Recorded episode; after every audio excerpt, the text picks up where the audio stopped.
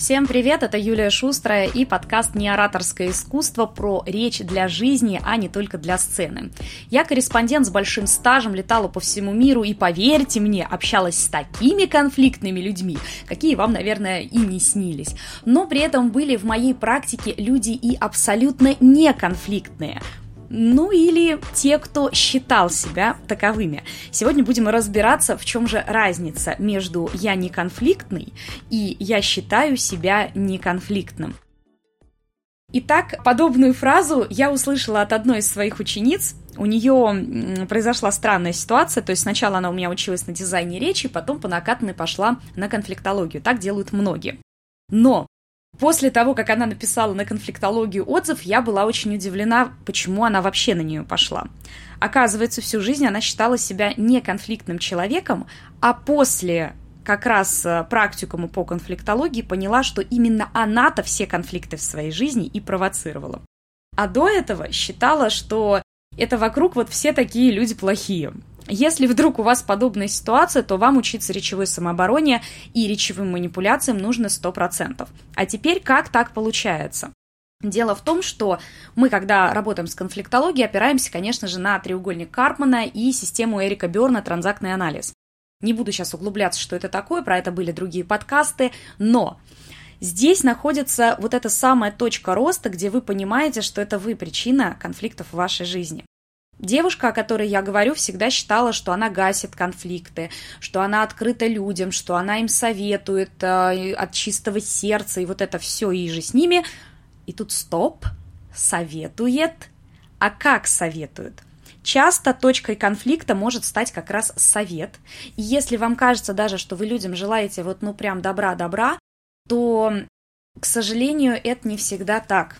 Потому что советовать у нас люди любят те, у кого позиция спасателя. А спасатель испытывает чувство внутреннего удовлетворения от того, что он спасает, ну потому что он чувствует себя вот таким благородным. А дальше может следовать еще и чувство благородной обиды. Я-то вот вам, а вы в ответ, и внутри все вот это вот кипит. Причем обнаружить в себе эту тенденцию к обиде на людей за то, что они не дали вам то, что вы хотели, в эмоциональном плане не дали то, что вы хотели, очень сложно. Для этого нужно посмотреть на себя со стороны, а это самостоятельно сделать достаточно сложно. Опять же, Интересно, что если даже внутри, например, разбираясь с психологом в этом вопросе, вы решили, что все, вы вот так вот поступаете, внутри вы разобрались, но при этом ваши словесные конструкции остались прежними, вы не научились внешне проявлять свою новую внутреннюю позицию, все останется так же, как и было.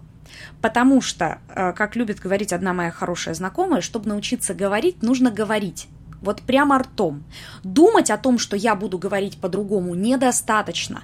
И именно поэтому разборы с психологами, они несут за собой, да, внутренние изменения, но могут не дать изменений внешних в вашей манере общаться. Манера общаться – это все-таки абсолютно другая специализация.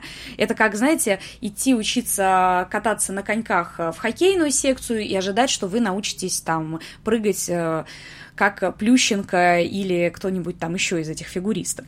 Это просто разные специализации. Ничто из этого не является лишним, ничто из этого не является плохим или ненужным. Но Теперь давайте вернемся к теме конфликтный, неконфликтный человек. Как же понять, а вы человек конфликтный или нет?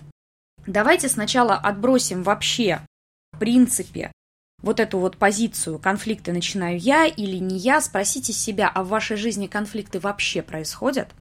Например, есть ли в вашей жизни человек, который постоянно присаживается вам на уши? Или есть ли в вашей жизни человек, от советов которого вы устали? Или есть в вашей жизни человек, которого вы считаете абсолютно неблагодарным и вообще помогать я ему больше не хочу или еще что-нибудь? Любой из этих случаев говорит о том, что конфликты в вашей жизни все-таки есть неважно, начинаете их вы или кто-то другой. У меня есть очень классная фраза про манипуляции. Когда я говорю, что манипуляция это неплохо, это часть нашей жизни, я всегда привожу такой пример. Это только инструмент. Это как ножик, которым вы можете сырку к вину порезать, а можете человека убить. Так вот, если вы ножиком пользуетесь неправильно, то он будет нести только вред. Если у вас вдруг в вашей среде есть конфликтный человек, ну, допустим, вы не себя таковым считаете, а другого человека, и вы правильно владеете манипуляциями, то вы сможете снизить его воздействие на вас, а то и вовсе его устранить. Для этого нужно понимать, как выстраивается ваша система разговоров, о чем, как и в каком тоне вы разговариваете. И опять же, частый совет от психологов, например, абстрагироваться, выстроить личные границы с теми людьми, которые допустим, э, вам каким-то образом в жизни мешают. Хорошо. Один из конфликтных э, людей в вашей жизни – это, допустим, мама. Вы же не откажетесь от общения с ней. Или начальник, который платит вам деньги, и, естественно, увольняться вы, например, не собираетесь выстраивать систему отношений с такими людьми можно, да, внутри вы выстраиваете у себя границы, это работа психолога, но внешне вы учитесь правильно отвечать, внешне вы учитесь правильно держать удар, так, чтобы ваши границы были видны, но при этом с людьми вы, простите за выражение, не разосрались в пух и прах. Потому что я сама лично ходила к психологу, я сама лично выстраивала границы с родителями. Я думаю, что это вообще нормальная история. Но Окончательно я эти границы выстроила только когда начала применять речевую самооборону. Никогда я начала говорить, я вот это не хочу, вот это не буду, здесь вот это не сегодня, так я бы просто разрушила отношения с людьми. Я выстраивала отношения иначе. Я подобрала те формулировки отказов, Например, я не хочу там видеться с кем-то сегодня. Но можно просто сказать, я не хочу тебя сегодня видеть, извини, я там устал. Или придумывать какие-то тупые отмазки. А можно придумать формулировку, которая устроит этого человека и не нарушит его границы тоже. Потому что часто, отстаивая собственные границы, мы нарушаем чужие. Нам кажется, что самое главное – это наше внутреннее состояние. Да, себя-центризм – это хорошо, потому что вы таким образом остаетесь цельным.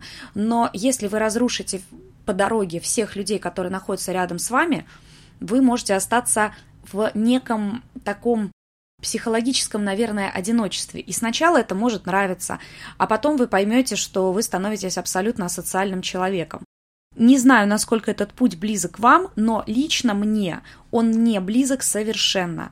Я не хочу обижать других в угоду своим внутренним потребностям. Именно поэтому, кроме внутренней работы над собой, я всегда вела работу внешнюю.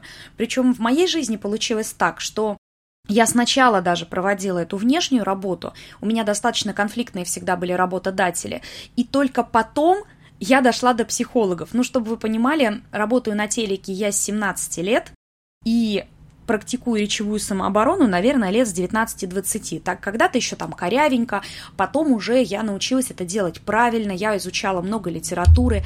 А вот с психологом работать впервые я начала после рождения ребенка в 27-28 лет потому что там возникли некие потребности, которые мог удовлетворить уже только психолог. В остальном же, внешне, мне для того, чтобы держать с людьми хорошие, ровные рабочие отношения, вполне хватало умения манипулировать. И я никогда не считала, что манипуляция это плохо. Кто на меня давно подписан, вы знаете, что я всегда про манипуляции говорю просто как про инструмент. Подумайте об этом, скажем так, накануне, если у вас получится на днях. И представьте, э, какие люди гипотетически могли бы к вам относиться лучше и с кем у вас могли бы отношения складываться мягче, если бы вы поняли, как с этим человеком правильно разговаривать. В моей жизни, кстати, одним из таких людей стала еще и свекровь. И с ней я тоже выстраивала отношения по принципу манипуляций. Да с достаточно властной женщиной я смогла не просто договориться, понимаете, не просто от нее там отстраниться и не общаться. Мы общаемся, у нас прекрасные отношения. Просто потому что те формулировки, которые подходят для моей мамы, не подходят для нее. Это разные люди, у нас разное позиционирование с ними, когда мы ведем диалог, и по-разному я с ними общаюсь целом это классный навык, который, наверное, относится к базовым софт-скиллам. Если вы умеете общаться с людьми, вы можете добиться от них всего, чего хотите. Надеюсь, убедила. Если хотите начать изучение этой темы, вы совершенно бесплатно можете запросить мою памятку по конфликтологии. Кстати, недавно я ее обновила. Там тоже есть и ссылки на полезные подкасты, и отсылки к определенным материалам, определенным приемам, записанным в моих профилях на в разных соцсетях обязательно пишите в одну из моих соцсетей «Хочу памятку» и начинайте изучение конфликтологии абсолютно бесплатно. Ну а это была Юлия Шустрая и Ваш самый любимый, надеюсь, подкаст «Не ораторское искусство», который учит, как общаться с людьми в жизни, а не только со сцены, в отличие от большинства материалов по чисто ораторскому искусству. Такая была сейчас шпилечка в огород. Всем пока!